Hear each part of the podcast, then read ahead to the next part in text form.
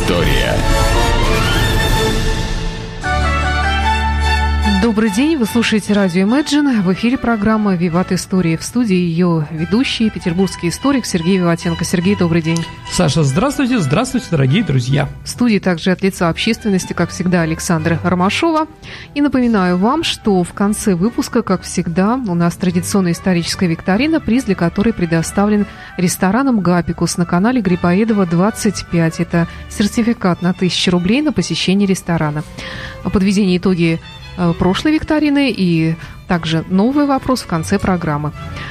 Итак, сегодня тема программы «Советско-японская война 1945 года», а также «Курильский вопрос», который актуален и по сей ну, день, да. как я понимаю. Начнем? Да, Саш, спасибо. Дорогие друзья, ну, про «Курильский вопрос» давайте так, время будет, расскажем, потому что, как бы, трудно сказать, во что наша выльется наша передача, в каких направлениях, потому что я ее, конечно, э, генерально рассматриваю, что я скажу, какие вещи, на чем э, внимание ваше э, зациклю, можно сказать так. Вот. Но иногда получается так, что передача уходит совершенно в другом направлении. Ну, вот как вот последнее про, про китайцев или про еду. А, все, все бывает, дорогие друзья. Итак, советско-японская война. Ну, Саш, я думаю, что вы знаете, что с Японией у нас в первой половине 20 века были достаточно сложные отношения.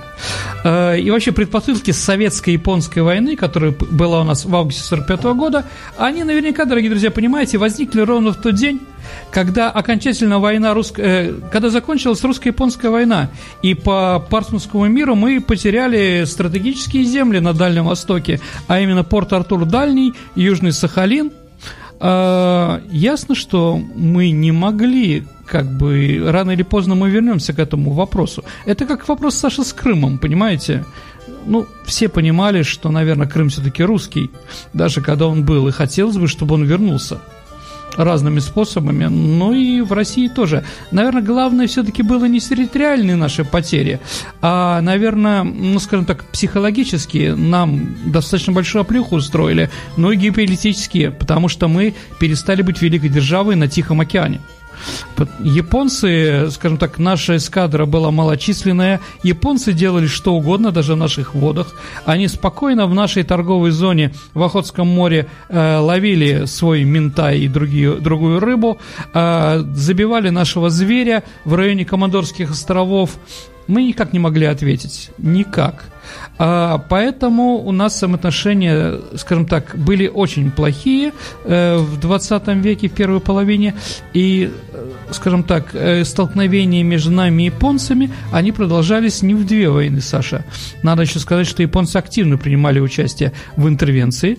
В 1918-22 году японцы последние иностранцы, которые покинули территорию Российской империи или РСФСР или Советского Союза. То есть они ушли шли из Владивостока э, осенью 22 года. Помните, они тоже здесь наследили. Саш, помните, такой фильм э, был в 60-е годы «Сердце Бонневора»? Да. Вот, там же, они же его сожгли, то есть, извините, э, они сожгли Лазо, а Бонневора, они там крест ему нарисовали, сердце вытащили. То есть, в общем, как бы японцы на Дальнем Востоке были не очень симпатичным народом. Да, и еще раз, в 22 году они ушли из Дальнего Востока, а вообще с нашей территории, дорогие друзья, японцы ушли только в 25 году, оставив Северный Сахалин. И при том они ушли не потому что, а мы никак его не могли отвоевать, у нас нет ни флот, там ничего не было, ни сил, а когда Америка поставила им условия, чтобы они убирались. То есть вот еще, значит, интервенция, боевые действия, ну, может быть, не с Москвой не воевали, а с Дальневосточной Республикой, какая разница? Понимаете, они поддерживали всяких восставших, всякие вещи, которые происходили на Дальнем Востоке, и очень активно. А, настраивали против нас китайцев различные группировки, устроили, а, скажем так, марионеточное государство Манчжоу-Го на территории Манчжурии, э, где посадили марионетку императора Пуи. Я думаю, что это кто? Бертолуччи, да? Или Дзефирелли? Не помню. Господи, Бертолуччи последний император, по-моему. Еще раз, я никого не хочу, я могу ошибаться, дорогие друзья, но ум за разум зашел. А далее Хасан, 1938 год, еще раз, мы у нас передача про Хасан была, я еще раз напомню, неважно, кто на кого напал, главное, что что-то там было, и, конечно, Ханкингол, 39-41 год. То есть столкновения были все время, все время... Начиная да, с времен русско-японской войны. Да, абсолютно. Посмотрите, на самом деле советско-японская война, она, в общем-то, пятая а если считаете еще э, сражение на КВЖД 1928-29 год, когда Василий Блюхер со своей дальневосточной армией, там, ударной, да, перешел границу э, и уничтожил, он китайские группировки уничтожил, но они все были вооружены, а, японцами, на японские деньги, и, конечно, они, э, скажем так, их задачи были, э, им предложены и приказаны как раз из Токио, из японского генерального штаба. То есть, с одной стороны, дорогие друзья, вся ситуация э, первой половины 20 века толкалась на советско-японскую войну, и второе, конечно, ситуация Второй мировой войны – да, действительно, японцы с нами не воевали. Но с нами японцы не воевали по двум причинам. Первая причина то, что мы их разбили на Ханкинголе очень сильно, что они прекрасно понимали, что лучше сюда не соваться.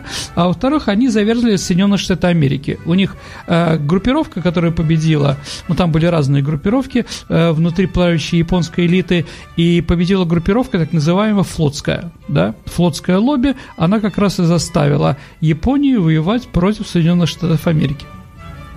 И понятно, что наши союзники э, просили нам помочь, но об этом еще поговорим. А, вообще, а, вообще, ну, скажем так, а, если мы говорим уже про 45 год, где корни войны еще, наверное, конечно, а, корни мы можем определить как э, достаточно точно даты. Это 25 ноября 1936 года. В этот день был заключен так называемый антикоминтерновский пакт – Японии с Гитлеровской Германии, после чего туда присоединилась еще Италия. И, понятно, у них были все антисоветские э, такие настроения, они пытались, конечно, воевать. Но японцы не, не начали воевать против нас еще по той причине, что э, мы очень вынуждены были большие силы э, э, воинские подразделения, которые стояли на границе, и японцы, которых боялись. Вот я специально тут выписал так называемый секретный дневник войны японского генерального штаба. И на 22 июля, то есть месяц прошел, они пишут, прошел месяц после начала германо-советской войны, но переброски советских войск с Дальнего Востока не наблюдается. Что касается наступления благоприятного момента для начала боевых действий против СССР – то вероятность завершения войны в результате операции только Германии по меньшей мере сократилась. 23-го пишем в оперативном отделе мнение о том, что выступать против Севера в течение этого года, э, скажем так, практически невозможно. Пусть Россия ослабевает, да, но для этого цитата, необходимы ярко выраженные перемены на советско-германской войне – Итак, да, после этого, когда японцы приняли решение, а вы знаете, что наш разведчик Рихард Зорге, э, он телеграфировал об этих решениях. Кстати, как, Саша, послушайте, это достаточно интересно, как Зорге понял, что японцы на нас не нападут. Э, знаете, у нас там во французском фильме «Кто вы, доктор Зорге?» там или в каких-то фильмах рассказывается, что он там увидел какой-то тайную, тайный, э, тайный документ, в котором написано, что мы нападаем на, на Соединенные Штаты Америки. Нет. А, Саша, Рихарду Зорге попался документ о том, что японская армия закупает в большом количестве шорты, э, шорты, панамы и сандали. И по этому документу Рихард Зорги сделал вывод, что с северным соседом, где у нас снег, где валенки и тулупы, да, японцы воевать не будут. И вот как раз он сообщил. Поэтому, понимаете, ну, такая вот информация, может быть, поэтому Сталин-то и руководство наше не поверило, что уж больно как бы косвенно. Но Рихард Зорге был действительно умницей. А, тоже интересно. Я про это говорить не хотел, но а, просто скажу. А, Зорге был нашим шпионом. Это всем известно, разведчиком, извините. А, а, но в то же время он был коммунистом. Так вот, его дедушка Зорге был организатором Второго интернационала и Германской социал-демократической партии. У нас такой фильм был «Юность Максима», помните, Саш? Да. Ну, с Черковым, да? да. Так вот, второй, э, э, значит, э, во второй части, где рассказано про политическую борьбу, там, значит, э, Черков Максим э, полемизирует с меньшевиками насчет забастовки. И когда меньшевик э, значит, ци, начинает цитировать Маркса, он говорит, нет, это говорил не Маркс, сказал Максим, а Фридрих Энгельс в письме к товарищу Зорге. И после этого процитировал, да. То есть понимаете, да, э, наша, наш советский кинематограф чуть не спалил нашего разведчика. Ну, просто как бы интересный факт. Все, дорогие друзья, возвращаемся к Японии. Итак, хотя э, был заключен э, в начале 1941 года, 11 мая, э, пакт о ненападении между Советским Союзом и Японией, и Япония не вела с нами войну, а вела с Америкой, все равно, конечно, сказать о том, что у нас было тихо и спокойно на границе, конечно, не сказать ничего. Все время были атаки, все время э, были провокации. Вообще, даже после того, как после приказа Рихарда Зорги сибирские дивизии перешли из Дальнего Востока э, под Москву и сыграли главную роль в победе, э, в победе в Московской битве, все равно, дорогие друзья, в 1942 году мы держали там 40 дивизий. В мирное время там находилось 15 дивизий. Это надо понимать.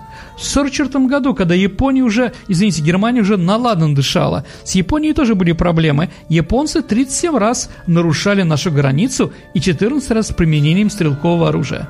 Ну, а скажем так, немецкие, то есть японские подводные лодки и крейсера просто веселились э, в районе наших границ. Вот у меня тут есть список специально, но все не буду.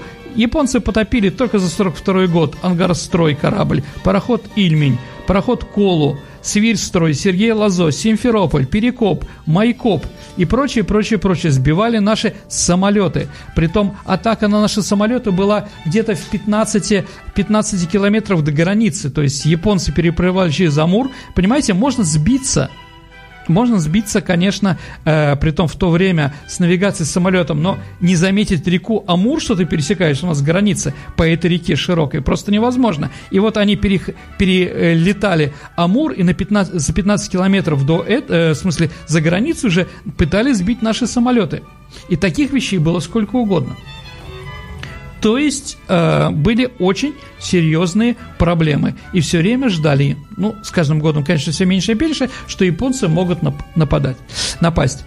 Итак, теперь, наверное, э, главное, американцам, в принципе, было невыгодно, чтобы Советский Союз вступал в войну с Японией и как бы делил после этого Тихий океан конечно. Но и американцы ничего не могли сделать с этим. Они без нас действительно не могли воевать с Японией. В феврале 45 -го года, в феврале, дорогие друзья, 45 -го года генерал МакАртур докладывал в Вашингтон, что, что для окончательного разгрома Японии необходимо участие, по крайней мере, 60 советских дивизий.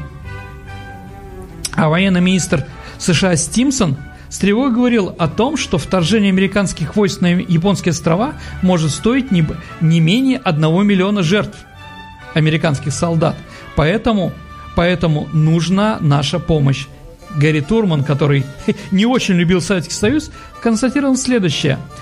По мере того, как наши войска на Тихом океане продвигаются вперед, оплачивая победы большой кровью, вступление в Россию в войну становится все более и более настоятельным – это означает спасение сотни тысяч жизней американцев. А вообще, э, Саш, каждому американскому раненому солдату на фронте или э, убитому посмертно выдается орден «Пурпурное сердце». Ну, окровавленное такое, красивое. Так вот, когда э, когда Труман должен был утвердить количество наград, которые должны получить э, американцы за высадку в, в Японии, там оказалось миллион, э, миллион орденов таких было напечатано. Он смотрел, на миллион убитых и тяжело раненых, да, сказали господин президент, он как бы опешил, для него это было очень, скажем так, э, скажем так, очень неожиданно, и поэтому американцы, американцам было выгодно закончить войну при помощи наших войск. Потому что, извините, американцам высадиться в Манчжурии, в Китае, где была, ну, скажем так, главная, э, э главные силы, сухопутные силы японцев, практически было невозможно. И вот когда на Ялтинской конференции Сталин дал гарантии, что мы вступим в войну через три месяца после окончания войны в Европе, э, то Рузвельт спросил у Сталина, а на каких условиях? Потому что понятно, что, как раз вы знаете, дорогие друзья, на Крымской конференции был поделен мир на сферы влияния. Так вот, когда он услышал наши условия, он просто опешил. Он сказал своему адъютанту, «Господи, Сталин, Сталин и русские э, до того скромные на Тихом океане, что, скажем так, даже непонятно, за что они воюют. Действительно, мы потребовали, дорогие друзья, ну, товарищ Сталин и Советский Союз потребовал возврат России э, торгового коммерческого порта Дальний и военно-морской базы военно-морской базы Порт-Артур, э, КВЖД, Китай-Восточной железной дороги, было, чтобы возвратилось к нам, Юж, Южный Сахарин и Курильские острова для, для американцев это был, ну, минимум минимором такой. То есть они вообще не ожидали, что достаточно скромные. Но давайте пару слов все-таки скажем э, про Курильские острова, чтобы больше к этому, может быть, не возвращаться. А по договору э, не, э, было написано, э, значит, Курильские острова, но четыре острова, которые требует Япония, это так называемая Южно-Курильская гряда, Саша. Это Хабанай, Шикотан, Кунашир и Ютуруп. Они отдельно считались. Поэтому и никогда России не принадлежали. Если эти острова принадлежали, мы их поменяли на Южный Сахалин в 1875 году, то эти как бы вообще не рассматривались. Так или иначе, э, так или иначе, э, ну, скажем так, мы подразумевали, что эти острова наши, но по договору, по договору, который заключен был между нами и союзниками, это как бы не выходит, скажем так, э, нельзя это прочитать, поэтому японцы требуют. Ну, пусть требуют. О чем разговор? Нельзя, э, скажем так, сейчас, э, скажем так, изменять географические границы, э, которые были сделаны после Второй мировой войны, по моему мнению. Хотя, кто их знает. Поживем и видим. Итак, продолжаем. Э, продолжаем говорить, да, что никак не могли американцы захватить. И когда, например, наш э, нарком э, военном, э, главнокомандующий военно-морских сил э, адмирал Кузнецов, э, он вел переговоры с американцами и спросил, собирают ли американцы захватывать Курильские острова. А они сказали, что мы не можем, у нас нет сил. Единственное, с помощью. Кузнецов спросил, с помощью кого? Он говорит, конечно, с Советским Союзом, потому что у Англии нет ножа такого, чтобы захватить только вы. И мы согласились мы согласились. Итак, 8 э, да, и начиная с Ялтинской конференции, советская сторона стала координировать свои будущие действия на Тихом океане. И по ленд-лизу наш Тихоокеанский флот был усилен 30 фрегатами, 50 тральщиками, около 200 различными э, мелкими судами, которые были направлены нам э, в Соединенные Штаты Америки. Итак, а теперь главное – если бы мы не вступили, да, японцы действительно проигрывали войну. Не факт. Япония не считала, что они проигрывают на 45-й год э, Вторую мировую войну. Может быть, конечно, внутри кто-то и понимал, но на самом деле, например, военный министр Анами э, произнес, что как, о каком поражении может идти речь, если японские войска все еще оккупируют громадные неприятельские территории, а враги только высадились на мелких островах типа Тарава, да? Поэтому я возражаю против того, чтобы думать о побежденных каких-то. А, и через два дня а, было объявлено, что в Японии что правительство не придает большого значения предложениям каких-то мира, капитуляции, мы не будем неоступно продолжать движение вперед для успешного завершения войны. А вообще, вот э, вы знаете, дорогие друзья, что 41 года и фильм там, господи, э, с Траволтой, да, а, где показано, как Тибетс и другие, э, э, как американские летчики бомбили, э, бомбили Токио. То есть сначала они бомбили его с авианосцев, из-за этого произошло сражение при атолле Мидуи, а потом, когда уже близ, захватили ближайшие острова, стали бомбить с островов, с Ивазимы, например, и прочее. Так вот, считается там громадные потери. Да, действительно, но американцы бомбили не оборонные предприятия, они бомбили зажигалками в основном, да, фанзы, ну, извините, дома простых японцев. Японские города были созданы из дерева, а, и поэтому они горели очень хорошо. Но за все эти бомбардировку 97% предприятий, а, предприятий э, оборонного значения Японии не были разрушены. Еще раз, только 3%. Это вообще ничто. Понимаете, э, ни, один, ни одна бомбардировка не вывела из строя японскую железную дорогу. Я не буду говорить, как они воевали там хорошо или просто бомбили, но в принципе боевой потенциал был очень большой.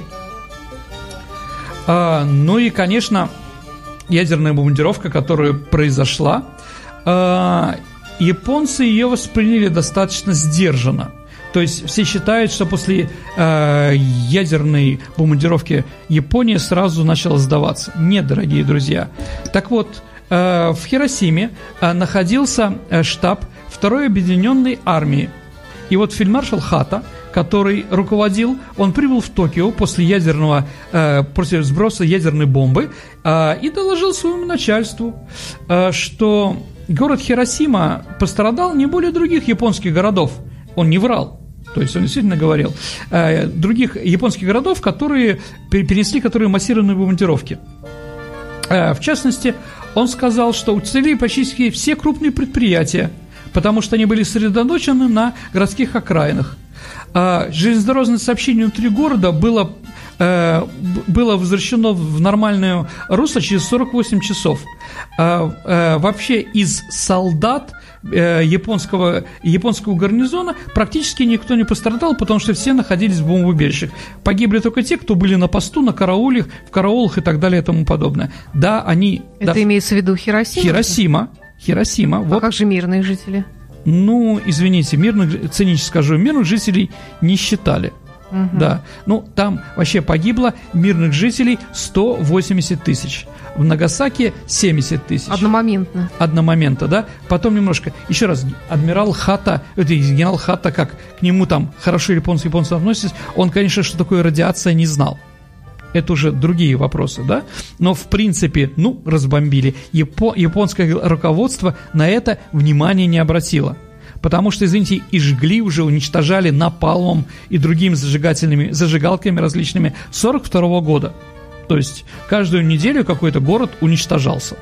Вот. Э, ну вот Хиросима туда не бомбили, ну вот как раз после ядерной бомбардировки, но он стал такой же японский город, как все остальные. Но еще раз, армия не пострадала.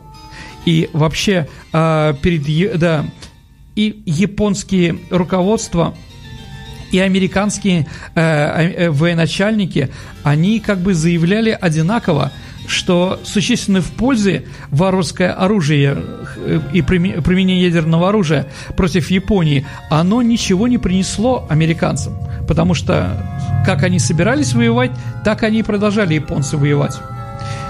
Да, и вот Эйзенхауэр сказал, не было необходимости носить удары по японцам этим ужасным оружием. То есть, э, то есть японцы продолжали желать войны. И как бы после э, сказали, э, скажем так, штаб дал такое резюме, что так как непонятно, японцы будут воевать, они будут воевать э, и ополчение и прочее, невозможно определить, кто там будут компаданты, ну, сражающиеся, а кто местные жители, для них, в общем-то, это было одинаково, да, поэтому очень будет много жертв. И еще, дорогие друзья, теперь еще об одной японской традиции. А, ну, на территории, на полигоне в Китае в январе 45 года отряд 731, да, а, э, проводили э, испытания бактериологического оружия. Проводили они на китайцах в большом количестве, и после окончания войны, когда был суд над руководителем Кантонской армии в Хабаровске, генерал Ямада, командующий, сказал, что да, они, э, что если бы не нападение Советского Союза, то да, мы бы и стремительное продвижение, мы бы обязательно использовали бы трагическое оружие, да, сибирскую язву, чему брюшной тиф и холеру против советских войск, да. То есть и здесь надо было спешить. О, ну и последнюю фразу, да, вот она сказана 13 августа, когда мы уже начали воевать. Адмирал Аниси, а, заместитель начальника главного морского штаба, он считался крестным отцом корпуса Камикадзе. А он произнес, давайте составим план неизбежной победы. 13 августа 45 года неизбежной победы. Представим его на утверждение императора, посвятим ее с усилием выполнением. Сделаем из 20 миллионов японцев камикадзе. И эти 20 миллионов японцев в специальных атаках уничтожат американцев и других врагов. И победа будет за нами. Как видите, да, не все было так, как у нас написано в учебниках, как говорят американцы. Японцы собирались воевать дальше. И без Советского Союза этой победы было просто невозможно. Сергей, да. я не ручаюсь за точность цитаты, угу. но слышала такое мнение, что вот все сейчас обвиняют Китай в агрессии, в том, что агрессивное государство. Против кого? Серьезно? Э, вообще, да.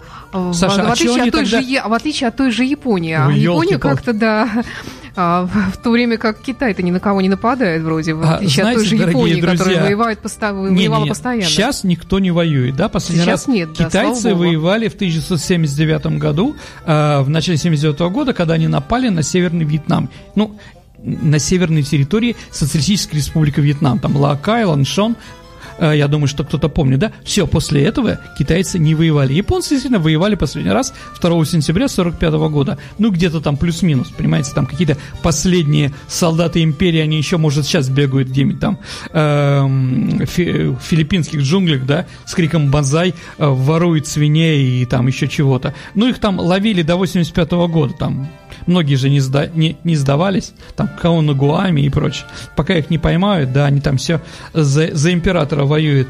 Я вот что скажу. Э, да, есть определенные штампы, но, дорогие друзья, э, я приведу пример, что просто, да, я не хочу навязывать мнение. Когда было 50 лет Великой, э, Великой Победы во Второй мировой войне, э, главным центром э, торжеств было объявлено Лондон. И англичане, Маргарет Тэтчер тогда, 95-й год, или кто там уже был Мейджор. А, вот, и, ну да, сначала Маргарет Тэтчер готовила, потом Мейджор уже провел. Так вот, англичане решили пригласить всех кто воевал в Второй мировой войне, руководителей стран, да, а, в Лондон. Туда были приглашены и немцы, и итальянцы, и японцы, ну, понятно, и те, и другие. Но когда английские ветераны, дорогие друзья, узнали, что к ним приезжают японцы, они сказали, дорогая Маргарет, ты останешься на этом празднике одна, с этими косоглазами, извините, они так сказали, да? Uh-huh. А, вот. И или мы там будем, или японцы. Да. Потому что японцы вели себя как скоты все время там. Да, с концентрационных лагерей отрубили, отрубали головы каждому десятому там. Ну, в общем, издевались над военнопленными как, как могли, да. А, вот. Ну, я, извините за натурализм, я приведу пример, да. Японские, ну, знаете, Менгели, да, в Германии, такие же доктора Менгели были, конечно, и в Японии. Что они делали? Они, например, военнопленными э, вырезали, э, вырезали у живых какие-то э, части тела, да?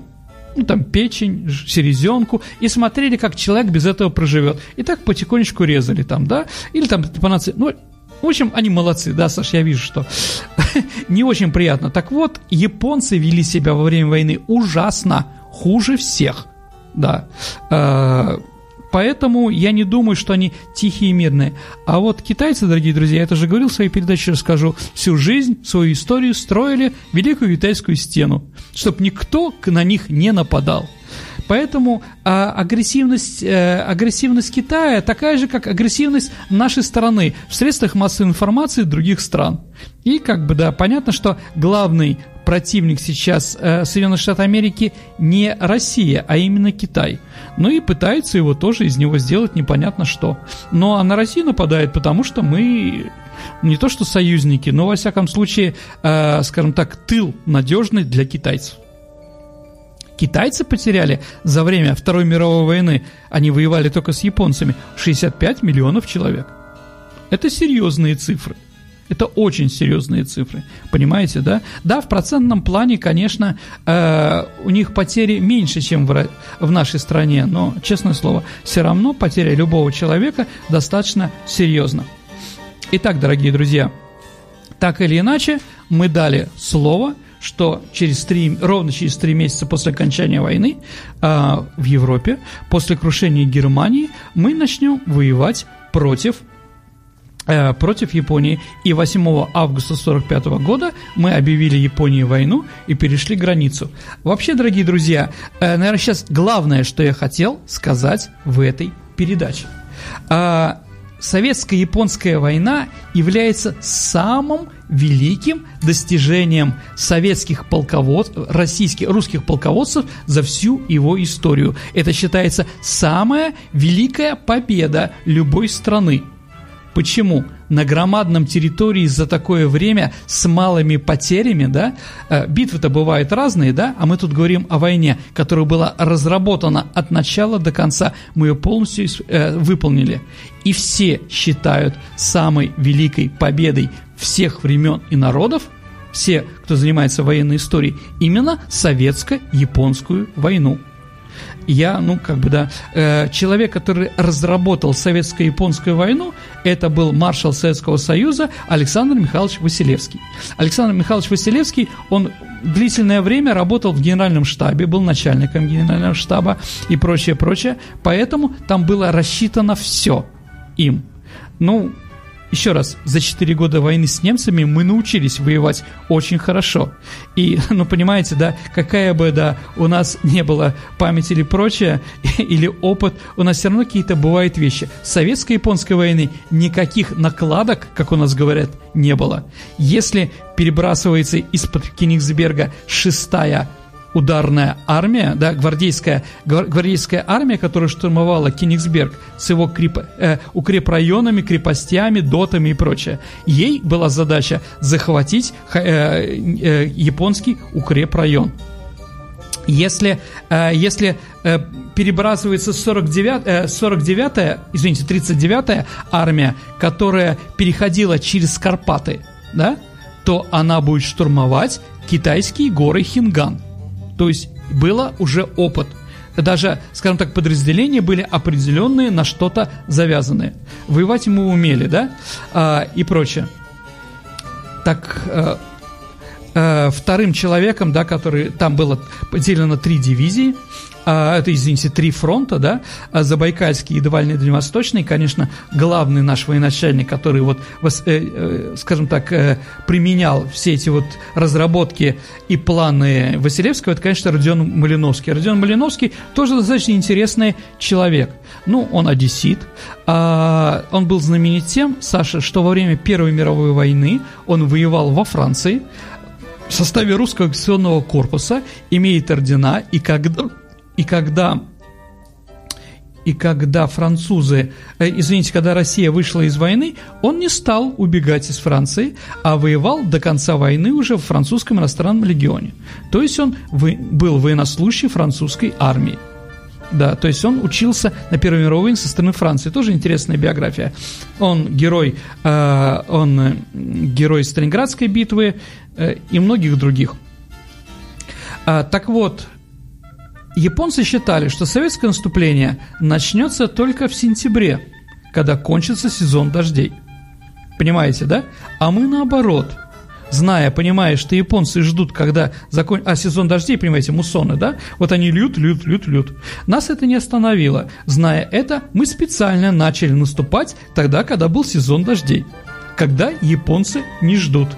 А второе, скажем так, э, их аксиома японская, которая невозможно воевать в пустыне Гоби невозможно пересечь внутреннюю Монголию, да, где нету, где она обезвоженная и так далее и тому подобное. А мы наступили, наступали через эту Гоби и внутреннюю Монголию.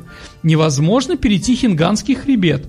Перешли, хинга, перевели танки через Хинганский, э, через Большой Хинган и прочее, прочее, прочее. То есть мы били так, как японцы не ожидали.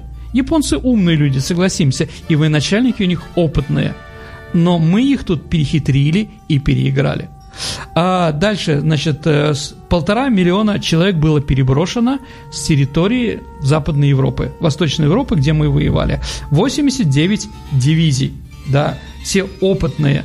Еще раз, да, э, пятая армия, 39-я, шестая гвардейская, 53-я, да, э, бравшая Прагу и прочее, прочее, прочее. Все великолепные армии. А, и вот когда мы начали наступать, еще раз, как мы переняли опыт. Например, все замечают, что характерной чертой э, передовых танковых отрядов, которые прорывались э, в тыл японцам, да, они все использовали тактику Блицкрига генерала Гудерьяна. То есть научились по-немецки воевать, да, ну, где они умели воевать, то есть прорыв тыл, уничтожение штабов и коммуникаций. У япон у нас было полтора миллиона, э, полтора миллиона, у японцев было тыси, э, э, миллион двести тысяч. Вы скажете, что у нас больше. Но они же обороняются, а мы наступаем. Притом мы наступаем в те территории, где они строили свои оборонительные сооружения в течение, э, в течение 20, 30, 40 лет. Это тоже надо понимать, да? Э, Итак, 8, 8 э, августа мы начали войну, а 2, 2 сентября немцы уже капитули... э, японцы уже капитулировали. Да, они у нас отказались уже раньше, было понятно, но после того, как мы прорвали их фронт, японцы сдались, потому что вот после этого они поняли, что искать уже нечего. Да. И мы действительно, э, сколько же мы потеряли? Мы потеряли, Саша, за время захвата этой громаднейшей территории 12 тысяч человек убитыми всего. Только 12 тысяч. Да, вы скажете, что многие уже японцы не воевали. Японцы не такие. Если не воюют, они воюют до конца. И спарывают себе животы с криками «банзай» и так далее и тому подобное. И камикадзе здесь были, и э, с бомбами они бросались под наши танки и прочее, прочее, прочее. Все это было. Но все равно воевать мы научились и освободили громадную территорию северный, э, северо-восточный Китай и Корею, Курильские острова и Южный Сахалин. А японцы потеряли 80 тысяч человек убитыми и 600 тысяч пленными. Громаднейшая победа. Да, громадное количество, 1200 танков попало нам и прочее. Все это было передано нашему дорогому товарищу Мао Цзэдуну, который вооружил Народно-освободительную армию Китая, которая потом и победила всех своих врагов э, на всей территории Китая, и там установил социализм. Да. Вот такая великая победа, дорогие друзья. Я не знаю, почему у нас так мало об этом говорят. Это действительно великая победа великих наших полководцев, великого э, гения нашего стратегического и армейского гения. Все, что мы могли сделать, мы сделали. Да, действительно, мы напомнили японцам через 45 лет, кто хозяин на севере Тихого океана. Вот. Ну, Саш, наверное, у нас все.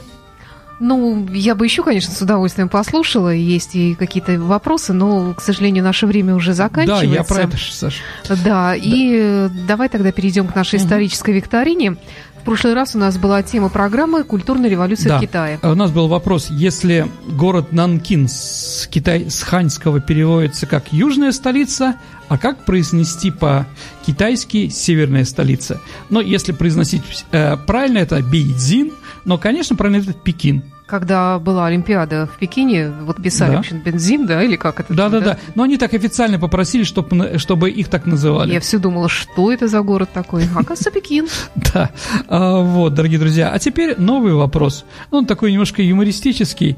А, ну, Итак, дорогие друзья, назовите художественный фильм, отечественный художественный фильм, достаточно известный. Великого режиссера. Великого режиссера, да. Действительно, нашего режиссера, которым можно гордиться. А, где один из героев с гордостью говорит героине «Я Мудадзян брал». Мудадзян, дорогие друзья, это главный центр обороны на, на востоке, да, на востоке э, Китая, да, Манчжурии, который действительно мы взяли очень хорошо за два дня.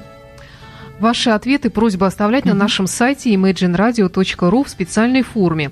Здесь висит у нас анонс э, сегодняшней программы, и снизу кнопочка «Прислать ответ». Нажимаете туда, пишите ваш вариант ответа. Не забывайте, пожалуйста, указывать ваше имя, фамилию и номер телефона, чтобы мы могли с вами связаться и вручить вам приз. А приз у нас да, сертификат на 1000 рублей на посещение ресторана «Гапикус» на канале Грибоедова 25. Замечательное место в Петербурге, прямо за Казанским собором. Э, итак, imagineradio.ru, анонс программы «Виват. История советско-японская война». И здесь кнопочка «Прислать ответ». Вот там и оставляйте ваши э, ответы. Или в целом в форме э, на нашем сайте imagineradio.ru есть форма связи с нашей радиостанцией. Сергей Виватенко, историк, и я, Александр Ромашова. Прощаемся с вами. До свидания, дорогие друзья. До новых встреч. До новых встреч в программе «Виват. История».